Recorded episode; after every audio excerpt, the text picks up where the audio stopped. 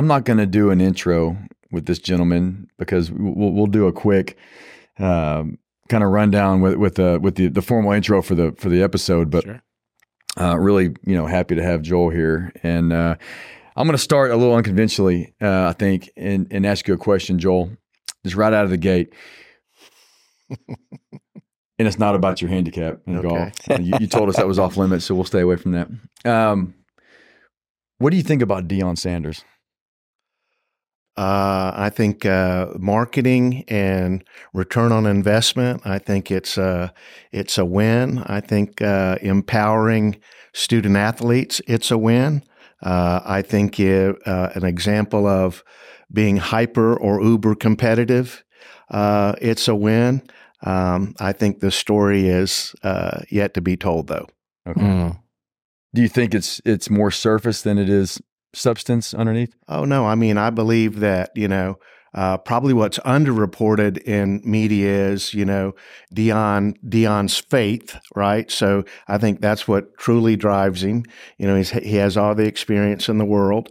Uh, you know, uh, what an athlete, what a competitor. So, um, you know, he I, I love that there's doubters because, you know, he doesn't have a 15 year record of coaching, yeah. you know, youth sports and stuff. But, you know, so far, I mean, last year with Jackson State and, you know, this year with the Buffaloes, he's uh, so far so good. You know, I mean, I, I admire that kind of story. It's not an underdog story, but it's, it's a success story of being competitive, having standards, living by your standards. Yeah.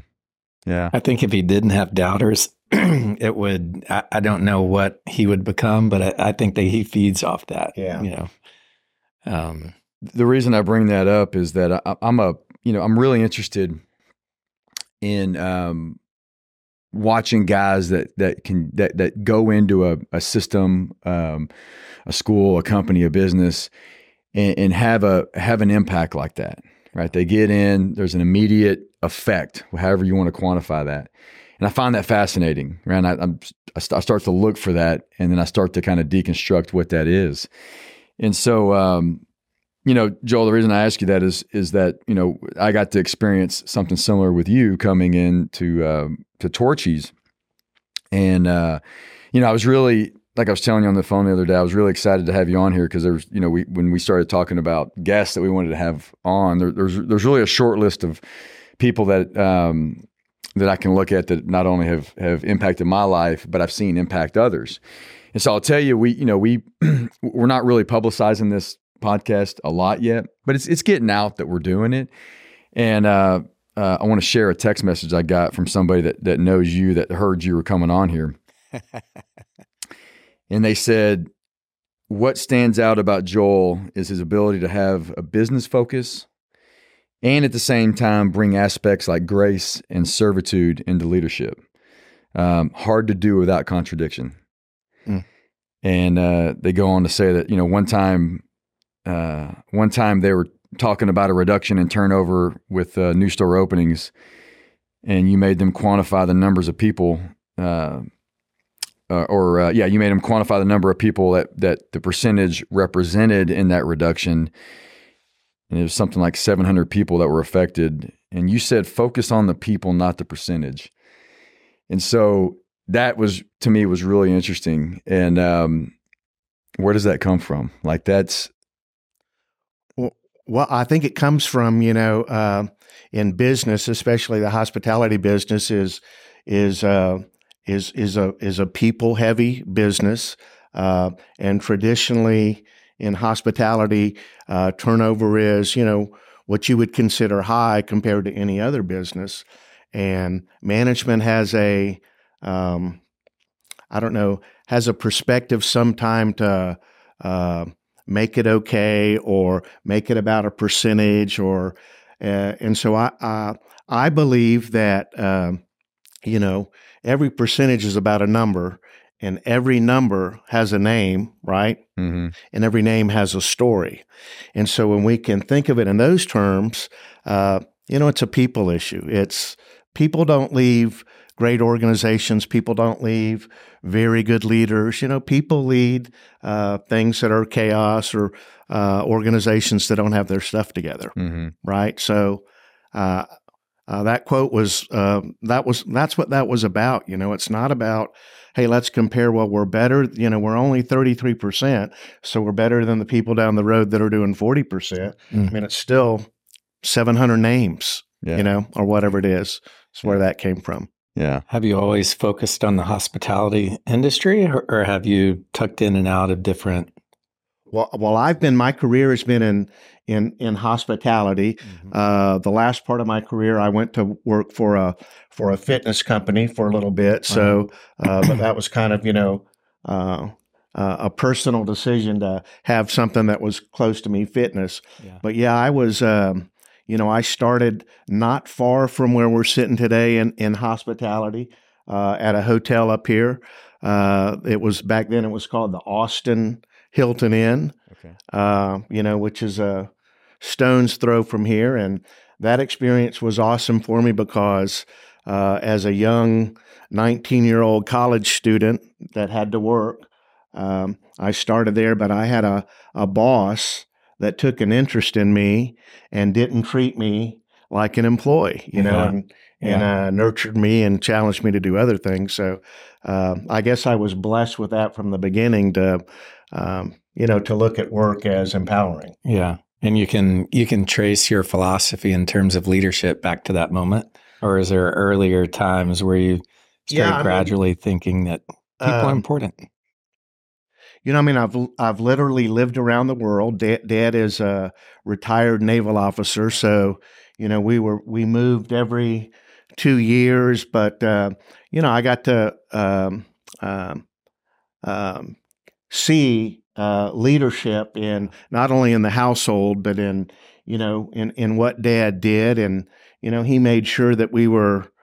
Um, I don't know, it sounds corny, but we were in Boy Scouts. And if you want to talk about structure and leadership and everybody pulling their own weight. Uh, so yeah, I mean, I think it was it was from that, and then uh, you know I've been I've been blessed with senior pastors in my life that you look at and you go, you know, that's an example of humility and leadership Yeah. and sticking by standards. So um, you know, it's uh, uh, it, it's it's been a good ride, but Yeah. but but mostly hospitality. Yeah. I know you've. Um, this is my first time meeting you, so I'm real eager to hear a lot more about you. But, um, and I know you've had a lot of success, but how? I'm real curious because in and and what we're doing in my office, is, which is an architectural group, we're we're trying to subtly change the culture, and it is based on leadership, and it is based on on on this thing that we feel is broken within the architectural community. But at the same time, it's hard to to balance that with um, you know with with a revenue a percentage of revenue, you know, in terms of return. Now you could say that well, we're holding on to people. We have a great culture. People love to work there, but but then how do you how do you begin to you know evaluate that leadership in terms of revenue base? And it may be a different industry entirely. Yeah, I mean, I, I think at the um, the end of the day, you have to make money Yeah. if you're in business, uh, and you and you don't have to be apologetic about that. We're Yeah. here to make money. Yeah. So I think some people maybe attack that, and you know, they don't just come out and say we need to make money. Now, I I don't believe that we should step on anybody's back to make money. Yeah. or cheat or lie or steal to make money. But I think, you know, um, we're here to make money. I think Yeah. that's part of Yeah, how sure. you have to, you know, uh, and I believe that the frontline employees all the way up to the C suite uh, not only need to acknowledge that, Yeah. uh, and if the entire system understands it, hey, we're here, that's what we're here for. I think you get to that closer. I, I also think that organizationally, when you talk about culture, uh, I, I, I think that you have to start with this concept that I call what we believe. Mm. That you have to you have to really get to the bottom of what we believe, Yeah. not only personally but organizationally and when you can when you can have those conversations or exercises about the you know this is what we believe um, you know i've been told what we believe determines how we behave Yeah. uh, I don't, I'm I'm not a scientist or anything, but what we believe determines how we behave. So I think it's important that organizations and individuals first answer that question: What do we believe? Yeah. That's a good point. That, that's and that's a hard question to answer sometimes. I think from the well, maybe not a hard question to answer, but yeah, let me back up. I, I, I'm, I'm coming at this from seeing a lot of incongruity between what people say they believe and what Mhm. actually gets, you know, what, what's what actually happens in the field and, and how people are actually treated. But is it is that from, you know, is that just the the leadership involved, or is it people have a trouble actually articulating what they believe? Well, I think it's both. I think it's uh, that we are in a I, me, my world right now, Mhm. and I think that we're we're in a social media world, and we are in a information age, and have been in an information age, um, you know, for for a long time, where it is easier to have people tell you what you believe than to go through the exercise to understand what you truly believe. But I think it's liberating, and I think that you uh, show me an individual that knows what they believe, um, and and they will be more successful in not only leading their families, but in whatever enterprise or if it's exercise or anything. And I think that's a culture builder. Mhm. And so, you know, I would start with that in, and and then the second part of that is is that you know you need the majority of people on the team that believe the same way that you do. Yeah, absolutely. And and that's what makes culture strong and creates you know um, that synergy effect if Mhm. if you know if you're if you're around so um, I, I, it's it's really important and you know in the hospitality business um, you're around a lot of young people Yeah. you know uh, you know the average age in restaurant is probably below 24 years old when you think Mhm. about that you know and when you look at the statistics and the demographics about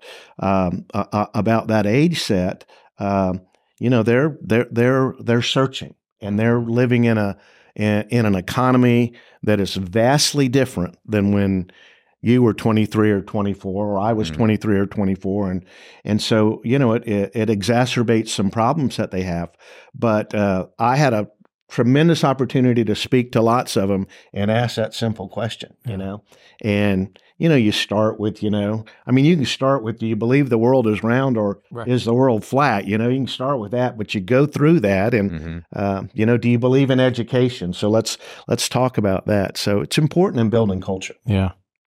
At what point in in in your life or your career did you establish a a, a, belief system that you could hold on to and then lead with? And how did you how did you get there? Wow, uh, uh, that's a that's a good question. I mean, I, I think that maybe I'm a sum of all the parts, and you know that it was it was an evolution. Um, you know, I mean, I, I think I've referenced a pastor or church and Boy Scouts and stuff. So you know, so I think that. Um, you know, I think I was raised with values, you know, having values.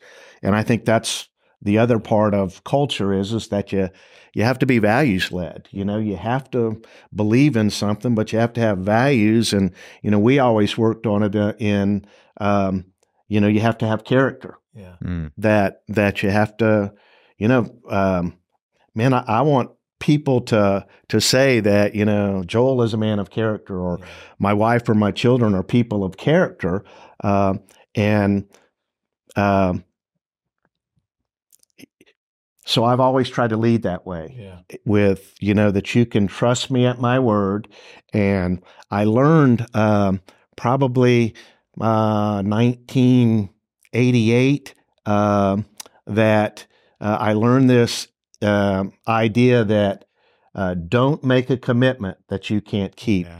and so so many leaders don't know how to say no. Yeah. Mhm. yeah. Uh, you were just telling a story about someone that told you, you know, it was going to take three months to meet with you. And that's from people being able to say no. So if I can't meet you here on this day, or if I can't give you Friday off as an employee, don't tell the employee, well, maybe, or yeah, or we think, because then all of a sudden you lose trust, right? And you have not honored a commitment. And commitments, you know, commitments don't have to be this um, one year pledge to donate. You know, that's a big commitment, or I'm going to lose 30 pounds commitment. I mean, a commitment can be, can I have, can I have Friday off? That's Yeah. a commitment, right? Mhm. And so commitments can start small and and and grow big. But um, I think you maybe can see the theme that I'm leading with is is about you know know what you believe, lead with values, have character, honor what you say, um, and and and that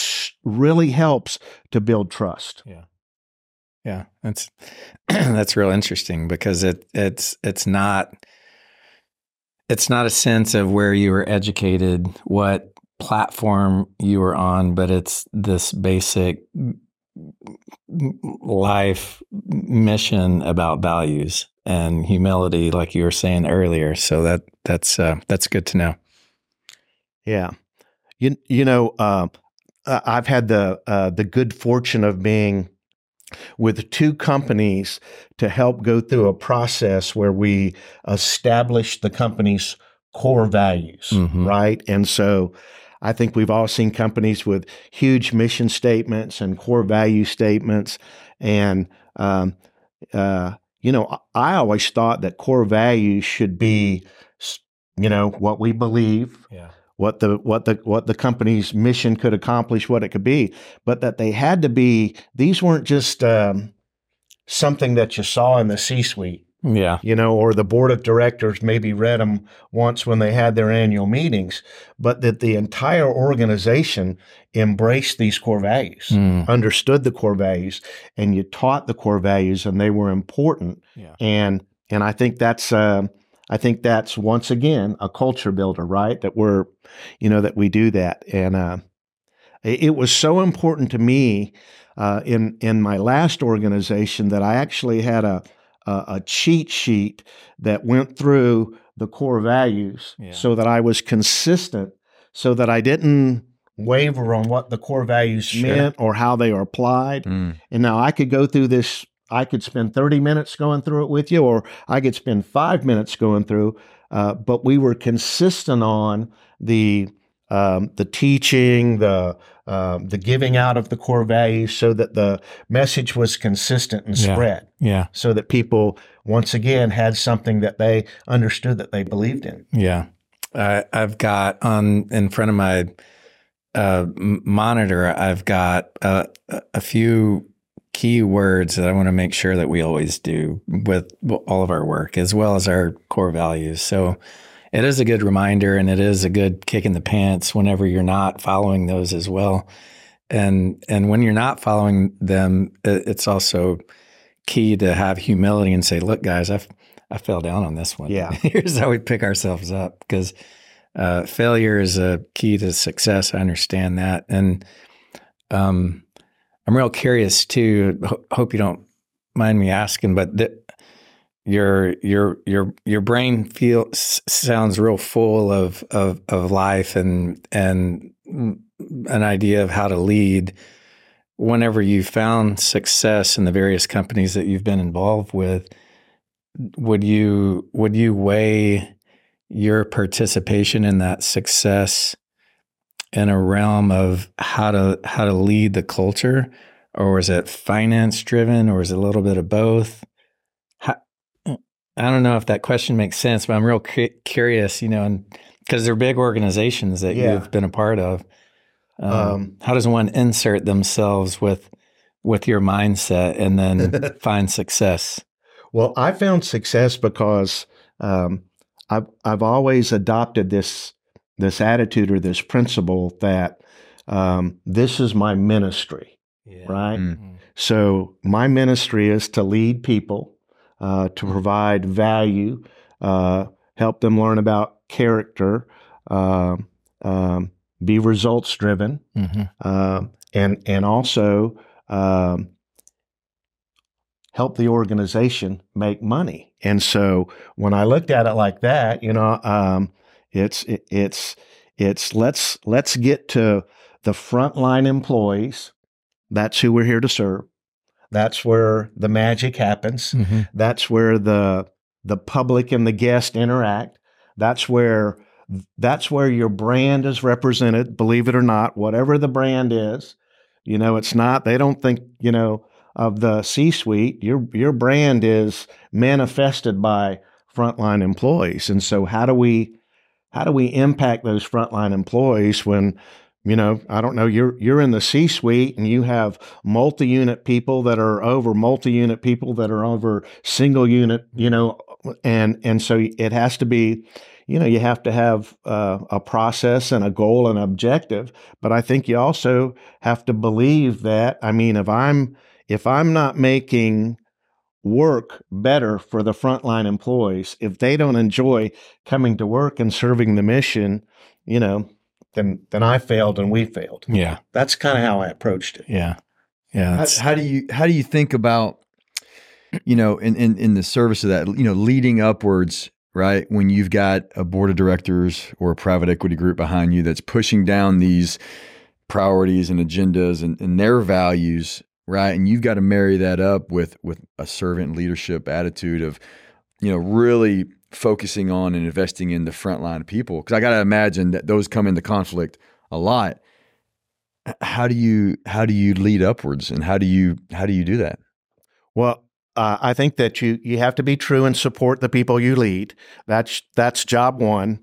Um, you know, w- i- if if you if you rise up in organizations, you're going to meet the board of directors at one point in time, and you know whether that's a quarterly meeting or an annual meeting. And and my experience has been that. Um, um, board of directors are there to advise. And whether it's a governance board or an advisory board, you know, if it's a, um, you know, if it's if it's not a public company, they have they have a job to do, and and their job is really to uh, is to push mm-hmm. right and to uh, um, to to to point out that there are better results out there. So I think I recognize that. I understand your question. There is conflict, um, but if if you if you understand what you believe, uh, man, I'm going around this a, a, long way of trying to tell you that I, I, usually don't get um, along very well with boards. Yeah, because yeah. I'm an operator, right? Yeah. And I mean, these are the people that I serve, and uh, you know, they're going to want to know why you know you can't reduce labor and increase profits, and you know, sell more and and you know save more and stuff like that. Um, and it in in in my opinion, um, uh, the board is uh, most of the time the farthest away from the frontline employees and Yeah. the operation and the execution, and so you try and you try and help them understand this is the reality. yeah, Uh, I don't know if I answered your question. I'm yeah. I'm, I'm kind of uh, I know exactly what you're asking.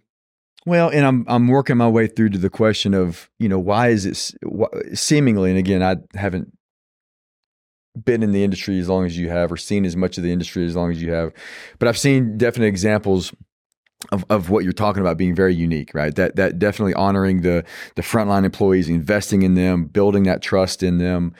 Um, you know, and then even framing that inside the partnership program that you've that you've advocated and ushered into a couple different companies or or but but that's unique right? And then why is that unique? Is it because of the lack of and i don't want to say the lack of character but kind of that's what it is where you've got that point where the board's pushing down these agendas these efficiencies right? Which most people um, would take and, and push down to their you know team below them almost commoditizing the people below them. But you know, is it unique because people won't stand up and say, no, we're going to invest in the people, even at even at the risk of maybe not being as efficient, as profitable, but it's more of a long term. I know I said a lot of stuff there, but you know what I'm trying to say? It's it's definitely unique. And you don't see every every organization do it. But when you see the organizations that are doing it, they're typically there's success and there's results and there there's a return on that mindset. Yeah, I mean, um, I, I guess I have to go back to you know the organization that really helped teach me partnership was Texas Roadhouse, and I would tell you that you know they're a publicly traded company. They're killing it, have been killing it for over twenty years, and um, you know their their board I'm sure is supportive because um, you know the founder of Roadhouse was a contrarian, and you know his idea was let's put more people on the shift. Let's not raise prices. Uh, let's raise top line sales by doing it that way. And so you know I- i'm sure that board is appreciative of doing that. Uh, So why don't more companies do it? do partnership or Yeah. well i think it's an investment right? It's a um, it's a um, it, it, it it's a talent driven decision because when you when you have a partnership program or a, a managing partner program um, you know the, the the concept is this job here running this single unit in my mind is worth x you know with an upside of this. And that x for that job is usually higher than what you would pay for a general manager or somebody else. So number one, it's a financial commitment. Number two, it's a it's a talent driven decision. It's not easy to have a partnership program Mm-hmm. because if the job is worth hundred thousand dollars a year, you have to find a hundred thousand dollar a year talent, Yeah. and that's you know that's difficult. Yeah. You've got to go through a lot. So that may be the reason the reason for it. Uh, the other reason for it is is that you know th- those partnership programs are based on um, that managing partner getting a piece of the action. You know, Yeah. whether it's net income or percentage of EBITDA or, or or what it is, and sometimes those single units don't produce enough Mm. you know, to compensate the managing partner. So, you know, so the, you know, when you do the math, they don't really work out. Mhm. Um, but wh- where the opportunity does work out, you know, you're able to attract talent. The other component of those partnership programs that I've been involved with is is that that talent brings you money. Mm-hmm. They give you whatever the buy-in is, you know, ten or fifteen thousand dollars. Uh, it's not like a franchise. I'm not buying a job, but here I'm I'm I'm uh, I'm proving that I'm one of the select few, and that I'm going to put my money, invest my money where my mouth is. Yeah. That's my family's money. I mean, I could spend that fifteen thousand dollars on a lot of other things rather than have you hold it. So it, it, it attracts a special type of talent. Yeah. Yeah. You know, I was going to mention that, you know, I learned a lot um, working along alongside you there uh, at Torchy's. But one of the biggest things that I took away from that, which was a really hard lesson to learn, was and it revolved around partnership. Was really um, you know having more of an open mind for feedback from the front line, from the operators, from the people that were in the stores. So you know what we you know, our job at Torchy's was to manage design, construction, you know, getting the facilities on the ground so that operations could come in and um, and do their thing. And you know, until you know Joel came in and and that that uh, team, uh, the C suite came in, you know, we we kind of owned our own little machine, our own little department there that we didn't take feedback from anybody. Like we we were supposed to be the experts. We were supposed to be the the foremost authority on equipment layout, building layout, uh, seating, like all, all aspects inside that box. And one of the things we were asked to do is is open ourselves up from for feedback from operations, Yeah. and that was really fucking hard because we're supposed to be the experts, and we and we had a lot of we had a lot of arrogance and a lot of you know a lot of success behind us, right? It's like, hey, why why do we need to? But I tell you, you know, we we got into doing it, um, and I was blown away by how much we didn't know and how much common sense things that we just overlooked that we would have never found out had we not, you know, really had a true partnership with everybody in the company. You know, specifically the the the, the guys the the guys and girls on the front lines in the stores, living and breathing there. And then our our mentality, my mentality shifted, and we I pushed this down through the team is that um, you know, we need to honor these folks. They're living and breathing and living their lives inside these um, spaces, and so we need to try to really um, make that the best experience that we can, not only for the company but for the people, everything, right? Um, and then really it came down to if we're really going to honor our commitment to being the best uh, in learning, then the, the only way we can really do that is is get real time information from the field. So, anyways, that that was a huge thing for us, and I think it definitely changed the changed the game. And and then I mean that's still part of the way we operate today is, um, you know, if we've got a superintendent in the field that's building something, we're we're really focusing on on that person, that guy. You know, what's going on? How can Yeah. we get better? Not just being, you know, I've done this for 20 years. I should know what I'm doing. It's like, no, you know, I need to, I need to still talk to the guy on, in the, on the ground. Yeah. So, yeah. How have you seen your world in terms of um, personnel management, leadership, pre-COVID versus post-COVID? Has there been there's been a big swing for us in terms of how much difference in terms of um, balance of life or how much difference in terms of what do what do we give and what do we expect to receive um, talk a little bit about that because we we overswung and then we can't we've come back a little bit Yeah, yeah. I think that I think the concept of quality of life of the people you lead should be, you know, should be important. Um, you know, the the what what COVID did for us was, uh, you know, in in retrospect, was make us uh, make a, a lot of businesses. Um, um, uh, uh, I mean, a lot of the world uh, really have this knee jerk reaction out of fear um, that that controlled the narrative that you know it's safer to work at home, you're more productive to work at home.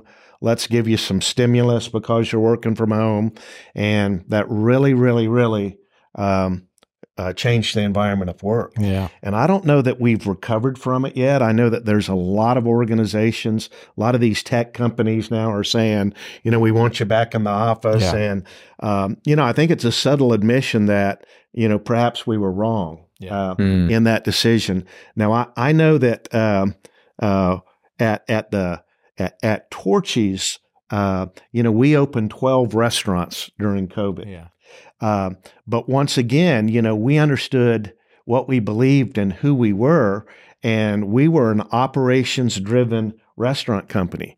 And by the way, the operators, you know, had no option. They couldn't work from home, Yeah. you know. Right. And by the way, the world still needed to eat during COVID. Yeah. So the people at HEB and the people at Torchy's and the people at McDonald's, you know, had to figure out how, you know, how are we going to, how are we going to do this? So I don't know if that answers your question. I think that, you know, we're trying to, we're trying to put it back and get it back. I, I, I think, uh, you know, all of business is. And I think that, um, um, you know, I think it's, it, it's, it's tough out there right now to attract talent. yeah You know, um, we're we're in a in an inflationary cycle where, you know, if wages if if wages aren't perceived to keep up with you know what I need for a cost of living, it's doubly hard to attract. Uh, and have we conditioned the workforce that you know maybe you don't have to work as hard and maybe we're going to subsidize you? That's going to be tough to recover from. Yeah. I mean, we will we'll have to recover from it, but uh, it may be a, it may be a long haul. yeah Um, but I, I think if you have the culture, like we talked before, I think it's going to be easier to say, I mean, people are going to want to come back and, you know, work next to their teammates, right? Because heck, I miss them. And, you know, we're, we're a team and we have a mission and, you know, we're, we're, we're, we're leading with values and, and with character. So, you know, that may be a good benefit of having Yeah. a super culture, right? Yeah, Mm. I, I'm glad you brought that up because I was gonna.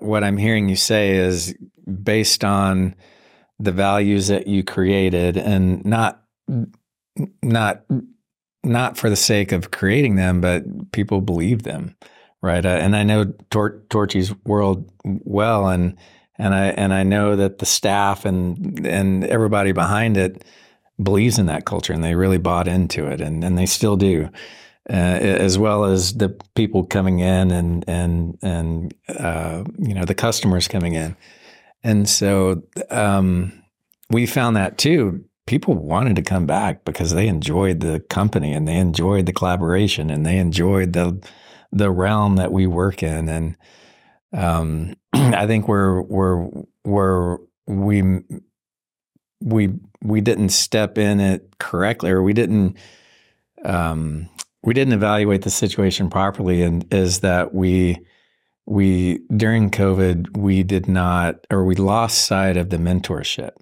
And that really was detrimental because we had never experienced turnover and the reason for some of the turnover that we had during covid is we forgot the mentorship during the online meeting. Like that was just something Mm-hmm.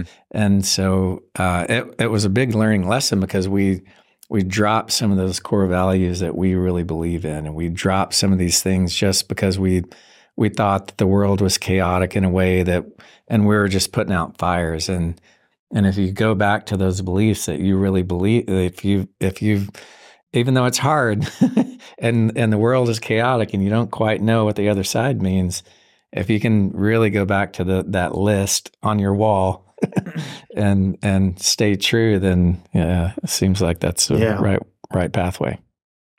We're we're you know eh, have a different perspective because we're a little bit older generation now, right? Yeah. And and it's like, well, you know, we you know, I'll speak for you guys too. You, we come from a world where a face to face interaction um, is very valuable. Mhm. You know, it's like that's what I want to. I want to be able to lead. You know, being in front of people.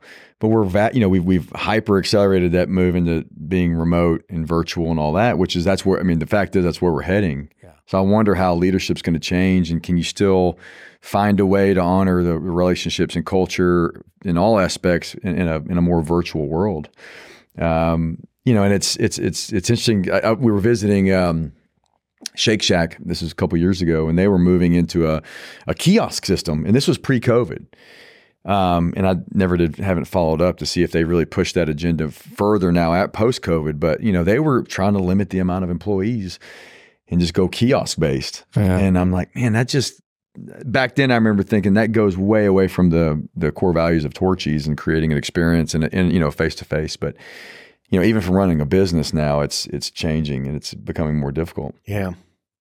Man, we were lonely during COVID. I can tell Yeah. you that. And, uh, you know, the, the, the Zoom calls, the technology with Zoom is fantastic. The, uh, man, I'm, uh, I I wouldn't mind if I don't ever have to do another Zoom call. Oh yeah, no kidding. I can Ah, tell you know. that. That's true. Uh, but if we go back to culture just for a second, I Yeah. think maybe one of the things that um, that I was remiss in not talking about, and because we've been talking a lot about Torchy's, right, and the success at Torchy's, I think you know the the the guy that founded Torchy's created a phenomenal product, and when you have a product that is easy to believe in, yeah. that is fantastic. You know, the job's a lot easier. You know, if you're if if if the people in your organization don't believe in your product, man, you've got a you have an uphill battle, don't Yeah. you? So uh, we were blessed at Torchy's. You know, I think Mike Rypka. Um, I mean, what a what a phenomenal phenomenal product that it didn't take a whole lot to get an 18 or 20 year old. You know, uh, I mean, taste the guacamole or the queso, and I mean, you're not going to find any better. So that was, uh, you know, I mean, that's a shout out to Absolutely. to Rypka, and I mean, Yeah. great, great product, great, you know, Yeah. made it easy, didn't Makes everybody's job easier. Yes. Yeah, absolutely. Well, you, you've, we've mentioned the product now. Uh, we've talked about operations.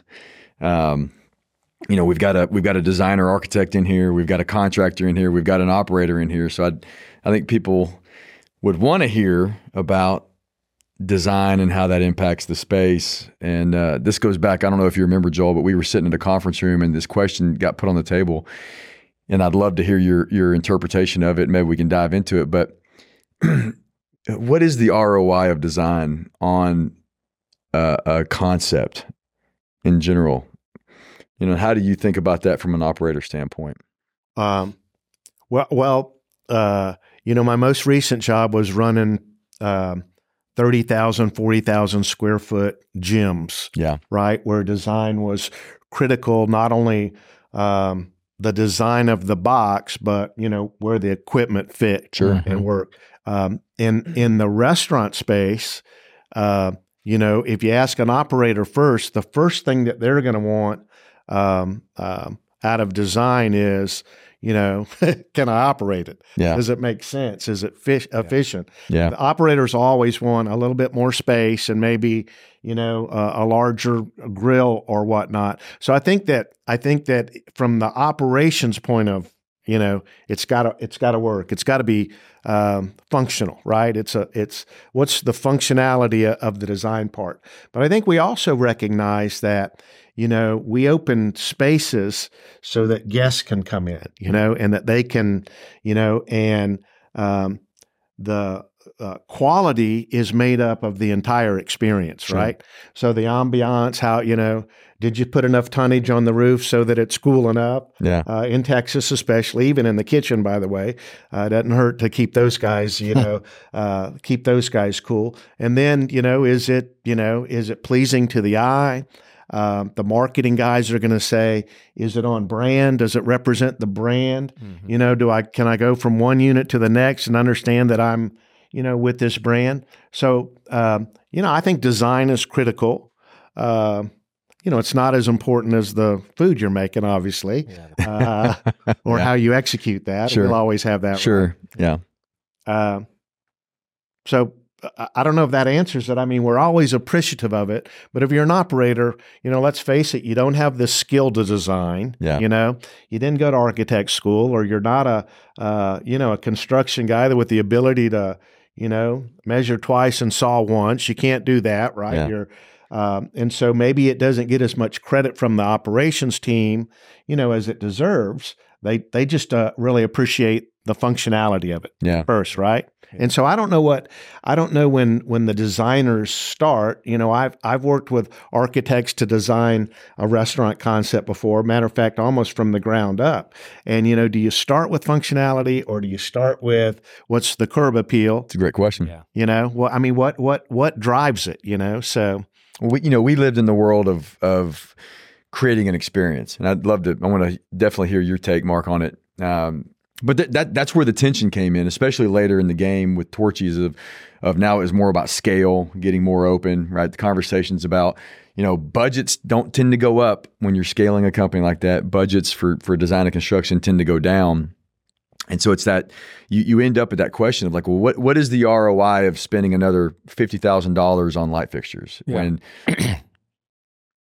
arguably you might not need them to sell more tacos, but but then again, you know, we're on the other end fighting for like, you know, we we want to stay true to the brand in terms of creating this. You know, we always said that when when people walk in, we want to raise their blood pressure a little bit, like get them excited Mm-hmm. you know, definitely, you know, hit them with the brand, hit them with the things we want to hit them with. And then, and then the focus then shifts to the food and the experience and all that of the interaction with the with the guests, right? So then they get to then they want to, we want them to relax and really enjoy the experience. So how do you do that through design? Yeah. So I mean, I don't know, you know, I, I know it's hard not to be biased I- from a design standpoint, but like, what?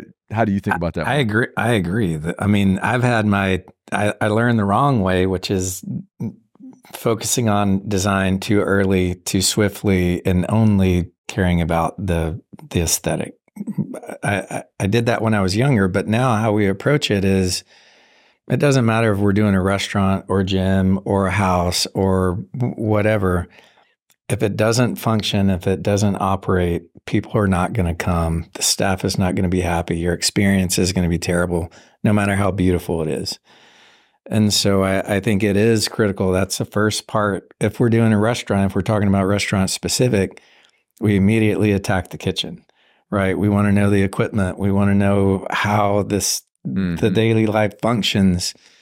And you know, with working with Torchy's, you guys had already developed that in a well-oiled machine in terms of back of house. sure. And so we could specifically focus on the aesthetic and what the user experience was. And that was a whole lot of fun. But when we're doing ground up and it wasn't Torchy's, it was completely, it was a different process. hmm And, um, and I think that's really how we we we try to focus now. If we don't get those nuts and bolts at basic block and tackle down, then your aesthetics is going to go out of the door, and and mm-hmm. we understand that, and and that's that's that's the operations, that's the budget, that's the schedule.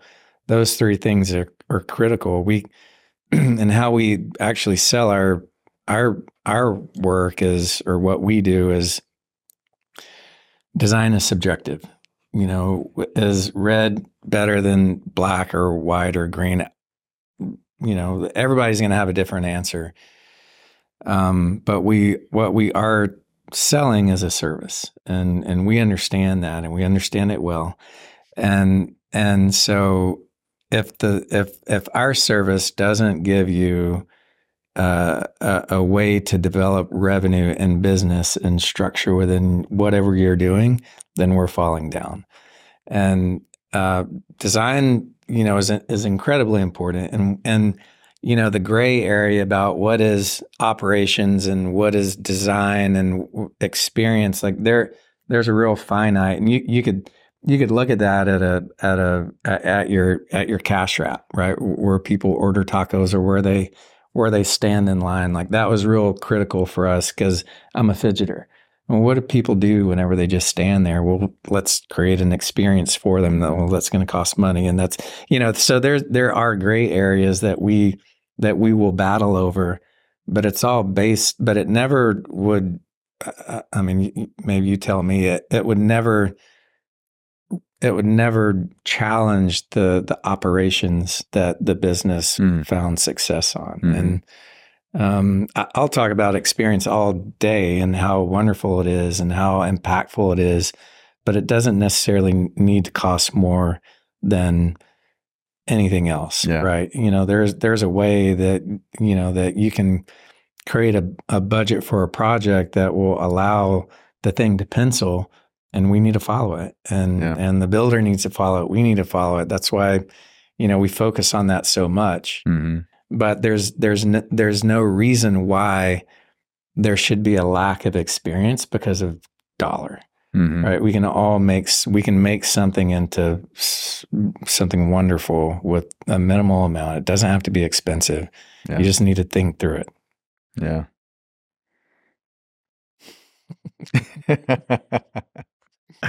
no, just, the, the, reason I bring that up is I've just I've seen a lot of concepts where when they really get into scale mode, you know, it's uh, there's a noticeable difference in design and well on what, the inside of the space. What you guys did that some others don't is that you you and, and there's a couple of brands that we that we work with that will that will think about context and culture and and and the environment that they're building within. And if you can approach it, you know, you, you have your kit of parts, that's your brand. Mm-hmm. We understand that there's a function, there's a there's operations that cannot be challenged. Um, but what you did well is you allowed the kit of parts to be adjusted depending on the location that you were building within. Yeah. Right. And and that's context, which is really important. You know, Dallas is very different than Austin. Yeah and and we treated it uh, that's different from Houston. And yeah. I think those approach as soon as you make those subtle subtle changes based on the people that you're going to serve, mm-hmm. you're going to find success. Sure. And um, and I do think that what what you what you built was um, and the spaces that you allowed to to to get designed and built and the amount of energy that you put into the build did keep people coming back like that. I would I I would imagine I, I hear people talk sure. all the time about man that's a great experience and I'm going to go back. That, By the way, the that, tacos are great. you know, but that just goes to the kind of that the the interesting dynamic and tension between design and operations and all that, right? Because you know, I know that early on with Torchy's, using them as an example, you know, th- there's always been a focus on culture. There's always been a huge focus on um, food quality um, and and and authenticity and all that. Yeah. And so then and then that was part of the design too, because you know early on, you know all and and I, I can't speak for it today because I don't. Well, I can because I've, I've, seen a couple of the newer ones, but um, it, we wouldn't compromise on the authentic nature of materials So, you know, we would never do anything faux, right? Yeah. So if you wanted if you wanted a pattern on the wall that was either done with a with a hard material, it wasn't it wasn't wallpaper printed. Yeah. It was like do it right. You know, Yep. there was and there was if you had a if you had a dining room wall, you know, you'll see a lot of companies or, or concepts will run a material up to 10 feet and then the rest of it's painted. Well, if you had a 15 foot wall, 18 foot wall, we'd run the material from the floor all the way up 'cause that that needed to be its own element, right? Um, and again, so stay true to what you're doing, but that comes with a cost. Yeah. you know, um, Sure. you know, we we were the only uh, concept that I've ever seen to use like road reflectors as a, as a finish. I mean, Yeah. That's not cheap Yeah. but it but it had an impact and it became a brand element. I I, I heard I don't know that they're not really doing that anymore, um, which I'm very disappointed in because that was you know that was really a, a staple and a, and a brand element Yeah. of that. But I just you know and I, I could mention a few other concepts that I've seen that as they get into growth mode, um, you know you can tell their the budgets are are are, are definitely reducing, which I know is part of it's part of the evolution Yeah. but it is kind of it's interesting, you know, and and I don't know if if um if it doesn't affect the brand at some point, you know, I don't know. I think that um, the the the the other side of it is having a strong brand, Yeah, right? True. And and um, we work with a, a local shop out. it- It's Birds Barbershop. We we've we've done we we did three or four several years ago, and then you know they they um, went to another shop and worked with them, and now they're back. And and it was real it was real interesting conversation because I they even though they're they're a successful group, they're they're growing. The what we were able to deliver as a collaborative group, owners, us, builder, uh, all the way around, they felt it you know wasn't they they they just you know they wanted they they liked what what we brought. And i think there's and i i'm saying that because it's a very different it's not a different experience. It's it's a it's a rich brand. They they know who they are. They know what they want to deliver to their clientele and the type of service but it's but it's graphic hmm right? And the budgets are not you know you know but um the experience is very similar and it's very contextual and it's and it's it, it delivers this thing that people expect when they walk in and and the thing is different. And and there's something to that right to recognize that w- whenever you're working with an architect or a Mhm. designer or a builder there and it goes back to that brand and there's- it's like Yeah. you got to hold on to it and Yeah. if you lose it you lose your soul Sure. right and people are going to know it and and you know Yeah. Well, well, and in scaling, you know, when you when you when you go from uh, because you know the the the the first torchy stuff were mostly retrofits, right? mm, When you get out of that retrofit business into, you know, I need somewhat of a prototype, but you want to stay true to all of those brand elements that made it unique and funky and uh, and stuff like that. You know, that that is where you have to, Yeah. you know, that's where the people smarter than me need to come in the room and say, I think the other thing that maybe we didn't mention in scaling a brand, you know, and going from maybe a retrofits to prototype is this time element, Yeah. you know, because now you're now you're doing multiple builds a year, which involves you know training teams and operating teams, and now you need different GCs on the jobs, and you're in different regions or whatnot, and so it's a lot more complex Absolutely. in building, you know, eight in the next six months, and you've got to have all those moving parts. And so, somewhere in the room, somebody says, "How do we become more efficient?" Yeah. Because every decision is is is costing you dollars, right? And so, how do we stay true to the brand? How do we introduce the trade dress that we want in there? And how do we, you know, how do we keep growing? And you know, uh, the people that are funding that growth, you know, I think want a return on that funding, and they're not as patient maybe as yeah uh, as the designers or the builders or the operators. Yeah. yeah You know, one time we were talking about that at Torchy's and about how you know how complex it was getting, and we started counting the number of people that would touch one project. Hmm. And it was it was I think it was north of like 250 people Wow.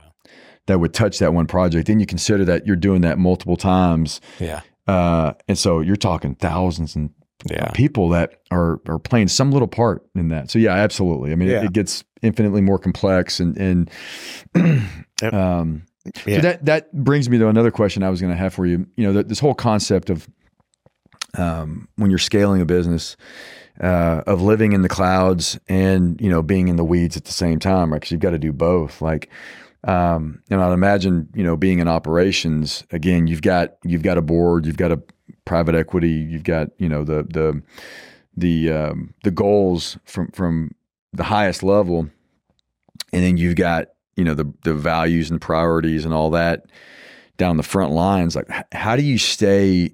How do you how do you stay or switch between the cloud and the dirt? Right, like like being able to to live in both those worlds and and be effective and continue making an impact.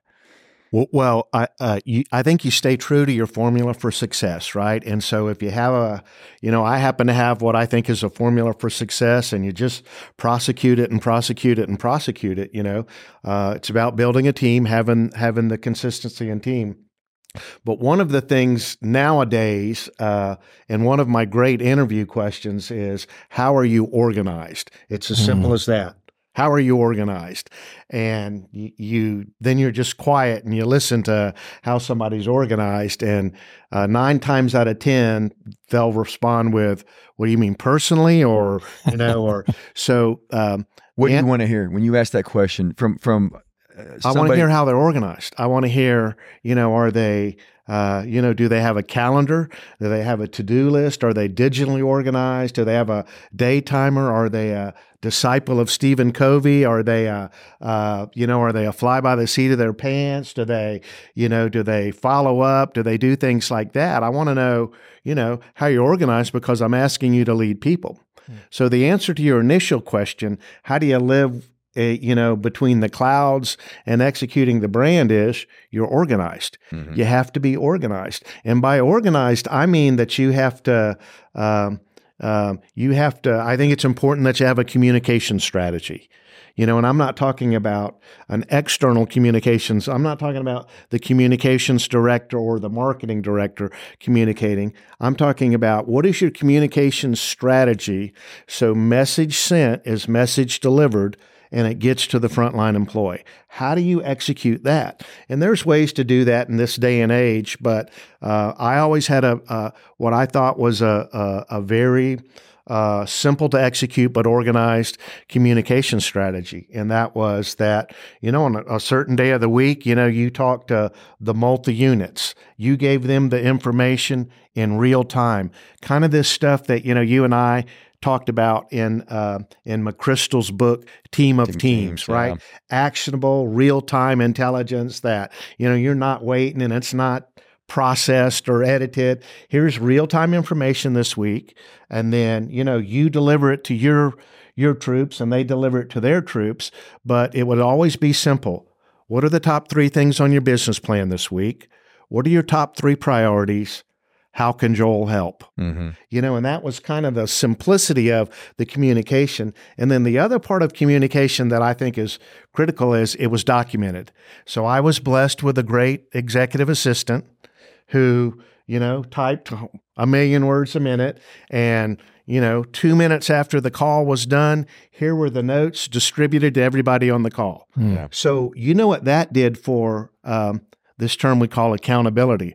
My goodness, there's a record that said I committed to getting this done by Yeah. then, or that we were going to do this. And what it does, what it does is it helps to uh, it helps people to be organized. The Mhm. only way to do that is to be organized, right? You still have to execute the mission. Yeah. So how do we do that? Yeah. Maybe that I, ho- I hope that answers that. No, it does. It does. I just I'm always curious in that with guys like you that have that have operated at a really high level. That you know, how do you, you know, how how do you stay in those those worlds and become effective and be and be effective? You know, so, um, you know, the last thing I was going to ask you, um, again, I'm fascinated by this is because I'm I'm listening to the new. Uh, blowing the name of the author, but it's the new Elon Musk biography. Have you seen that? By Isaacson. Isaacson, yes. And um, you know, by all accounts, Elon Musk is very he's a very unreasonable person, right? And there's that quote, nothing nothing you know, tremendous ever happened by reasonable men. And so I've, I've noticed this in a few people that I've kind of encountered um, that have been ultra successful is this level of being unreasonable. Um, how do you think about that? Because I, cause I, I, would put you in that category of, of, you know, if you want to call it being a change agent or, or being somebody that's gone in and led big groups to do, you know, big, big things. And then conversely, or at the same time, you've been around some pretty high, powerful CEOs who would, I, I would imagine are unreasonable. Is that a, um, is that a skill set? Is that a, is that a good quality to try to, you know, have this this this idea of unreasonableness? Um, I don't know. I don't know that I would classify it as unreasonableness.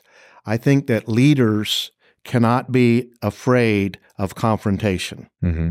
And when I talk about confrontation, I'm not talking about fisticuffs or a gunfight, right? I'm talking about the ability to be open, honest, and fair with the people that you lead. And if you are, if you shy away from confrontation, uh, you're doing that person a disservice. Mm-hmm. You're doing the organization a disservice. Maybe you're doing the board of directors a disservice if you're not open, honest, and fair, and and uh, and and confronting issues, right?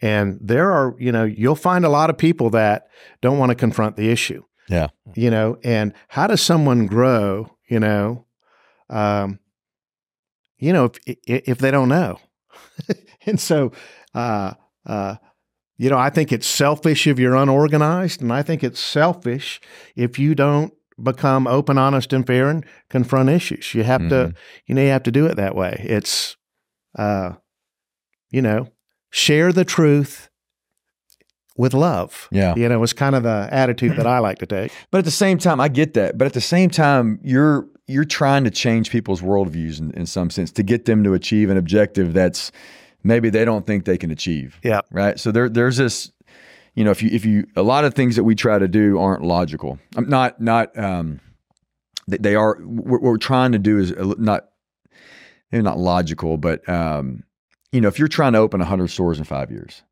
on paper, um, the way that, that you're trying to do that might not seem reasonable, right? So, to, but but that's a that's a goal that if you hit it has a lot of ramifications for a lot of different people. So you're trying to get people to believe that they can do something that's probably not maybe practical is a better term for that. You know what I'm saying? Yeah. So I get there's an element of like you know um, having honest conversations, really you know having a dynamic tension, but you're trying to get them to believe that they can do something that they might not believe that they can do right? So how do you how well, do you do that? Well, you're talking about how how is it extraordinary? How do you get people to do yeah. common things uncommonly well? Right? Sure. You've heard that before and stuff. Um, and you know, one of the things maybe we didn't talk about here is you know one of the elements for my uh, formula for success is this concept of building the team, mm-hmm. you know, and I don't know, you and I, I think have talked about Belichick and, yeah. you know, Belichick built a football team with yeah. lacrosse players. Uh, and part of it is building the team. And so, you know, and we talked about culture and belief systems and things like that. I mean, you have to have the team that's capable of doing the extraordinary. So if you don't have that, I think you're, you know, I think you're hoping. I think mm you're mm-hmm. just hoping you're going to be successful. But if you build the team, and we talked about elements of, you know, how you do that, then I think it's just, you know, setting expectations for the team to get it done. That's how you do it. You know, you do I, um, uh, you know, uh, uh, Jocko's book, right? extreme, help me with that. Ownership. Extreme ownership talks about that leadership is the single greatest uh, factor in the success, yeah. right? Mm-hmm. It's about leadership. So, you know, if you have a team of leaders, mm-hmm. I, I think you can do the extraordinary. Yeah. I think that's, I don't know how to do it with, um, I don't know, with the mediocre or the commonplace. If you can't attract winners, uh, you're going to have a difficult time winning, sir. Yeah. Yeah, he gives an interesting example that I've actually seen in person of you know no no bad teams, there's only bad leaders. Yeah. Where you know that he talks about these boat crews during you know BUD/S training, where you might have these boat crews are doing these races, you know, Mhm. on and off the beach, and um, you know you can have one team that's just constantly winning Mhm. and one team that's constantly losing, and when you just swap the leaders, it it changes yeah. automatically, Huh. and it talks about how that leader is really instilling a, a new belief system in that team of that they can do it. And there's a lot more to it, obviously, true leadership, but that's again that's interesting. It goes back to that you know um, changing mindsets and changing beliefs, um, getting people to believe in themselves and, and believe in a greater mission. Um, and and trusting that person, you know, I want to kind of Yeah. coming back to trust again. You know, that's that's unique, and that's what I was again. We're really impressed with you on how you could build that in people. And I mean, it's you know, no matter who you talk to that's come across Joel Ross, I mean, they're going to tell you that they they trust him first and foremost. You know, and that's that's Thank special. that. yeah, Thanks. Yeah. I mean, I think our I think our our employees are looking for consistency, right? yeah, Um, they're also looking for discipline, structure, and order, yeah, and that's what a leader provides. You know, this the um, they don't want chaos and anarchy. Yeah. You know, when they're you know they're making whatever they're making 12 15 dollars an hour. I mean they want consistency. Hmm. and that's what leadership should should be able to provide. And there's you know how do you provide consistency? You know well i think you uh, you you you know what you believe. You lead with values. You have character. You know what the mission is. You execute the mission. You win the shift. Every you know that's all it's about. Let's just win this day Yeah. win the day and it's you know it's and then let's go to win tomorrow Yeah. it's be here now type of attitude and, and and attack it that's and and then you deliver consistency and i tell you the people that can deliver consistency for the people that they lead their their turnover goes way down right Yeah. because if i know what's expected of me and it's you know there's no chaos and all i have to do is what's expected of me and if i know what's expected of me guess what i can learn that job and i can do more than what's expected of me Yeah. and that's the basis of how you Yeah. you know how you build winning organizations I, I- that's an oversimplification Sure. but um, i think that's how you start right Yeah. I don't know how much more time we have, but I, I, I- I've got a, a question that we we deal with all the time in terms of when you're trying to structure a team, whether it's five or five thousand, and you base it on culture and you base it on um, all the values that you feel are important, but you but you're also trying to teach and mentor. When do you know that an end when do you know when do you know to cut the cord? Mm. you know when do you know that i'm hanging on too much and it's just not cutting it and i need to let go we need to part ways i need to find another leader that's better at these things. Yeah i mean it's a great question and you know there's no definitive answer. i know. but i think that the great leaders know. Yeah. They know when they know and i think if you're open honest and fair and not afraid of com- uh, um, conflict you know or uh, uh, confronting people with that um, I, th- I think that if if you feel uh, man i think i've told you that i'm a stephen covey disciple right? Mhm. and he always used to teach man i remember this from the 80s um, set the expectations teach and coach follow up get to the moment of truth. I don't know if you guys remember that. That's that sticks with me. So you know if if you've set the expectation and you've taught the people how to deliver the expectation and you've followed up with the expectation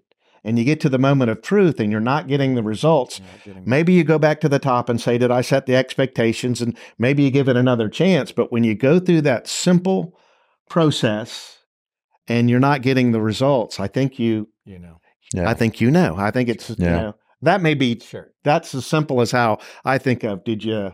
Um, I don't think I've ever, in the last fifteen years, terminated anybody. Uh, the conversation has usually gone something like, "Jeremy, the last time you and I talked, we said that if we got to this point, and Jeremy would say that you're letting me go, Mm. and so they would yeah, they would know that, and so people know where they stand. I Yeah. think yeah, everybody wants That's to know where they stand. yeah, Uh, yeah, I found if you if you do if you know, not that you're supposed to, but if you do it right, um, the people aren't they're not surprised. They're never surprised. Zero surprises. Yeah. You know, it's like, oh, well, yeah. I had a I had a well, I had a I had a conversation the other day, uh, and someone said, you know, Mark, you you've developed a knack for letting people go in a way that is mutual, and it and I didn't think about it until now, and and there was the term manipulating the conversation. I was like, well, I don't know if it's just that. It is setting setting up expectations and and that's that's pretty enlightening to hear you guys say that because I thought, am I manipulating the conversation and turning? and so because uh, uh, I did it horrible a long time ago and I felt terrible that I didn't set the expectations and then that had to have this conversation and it ended up terrible. You know, I felt mm-hmm. bad. Um, in terms of how that was handled. And I've done a lot of work in terms of trying to do it correctly and knowing when that moment is and not trying to hold on or let go, you know, too long or too quickly. So, um, thanks for that. Yeah. Yeah. Well, Joel, is there anything else that you'd like to dive into? We're kind of. No, no I mean, I, I, I appreciate the invitation. It's yeah. fun to, yeah. uh, good to see you again. Good to meet you yeah, and yeah, and, you. and share. Love talking about people. Yeah. Um, you know, and building teams. It's uh, uh, you know, it's it, it's it's what we what we should do, right? I mean, I don't know. We're getting. I'm getting a little grayer. Mm. You know, so uh, you know, so what, what are you excited about right now, just in general? Uh, man, business wise, or I'm excited about. Uh, I don't know, a road game to Baylor this Saturday night. Oh, yep. nice! Excited about that. Yep. Uh, game. Um, I'm I'm I'm excited about. Um, uh, I'm excited about. I I guess what I would call the youth of America, and hmm. uh, where we have a lot of conversations that denigrate, you know, the young folks and where we're going and stuff. I'm encouraged and hopeful that there's a lot of smart people, there's a lot of principled young folks, and uh, you know, I want to believe that our future is bright. And I think that, you know, uh, the legacy that you and myself and Mark should lead should be, you know, what are we doing to pour into the young folks to, yeah. you know, to, to make a difference versus, you know, shaking our heads. And that's everywhere, wherever we encounter them, you know, um, that's, you know, that's what I'm thinking about. I'm, I'm, uh, uh, you know, I don't, I don't think that, uh, I don't like to use the word I'm happy but I sure am joyful, you know? so that's what I'm working on. Beautiful. Well, Joel, thank you very much. Thanks for having this me. Is, this is awesome. So thank, thank you. Yeah. Thank you. I cool. appreciate it.